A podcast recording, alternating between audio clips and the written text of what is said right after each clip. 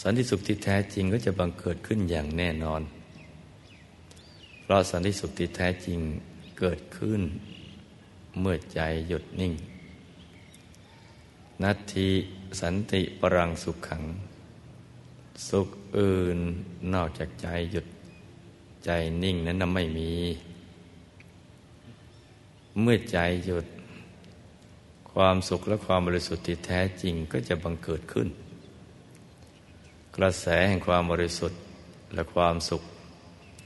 จะแผ่ขยายออกไปทั่วทั้งโลกและจักรวาล แล้วโลกก็จะพบกับสันติสุขที่แท้จริง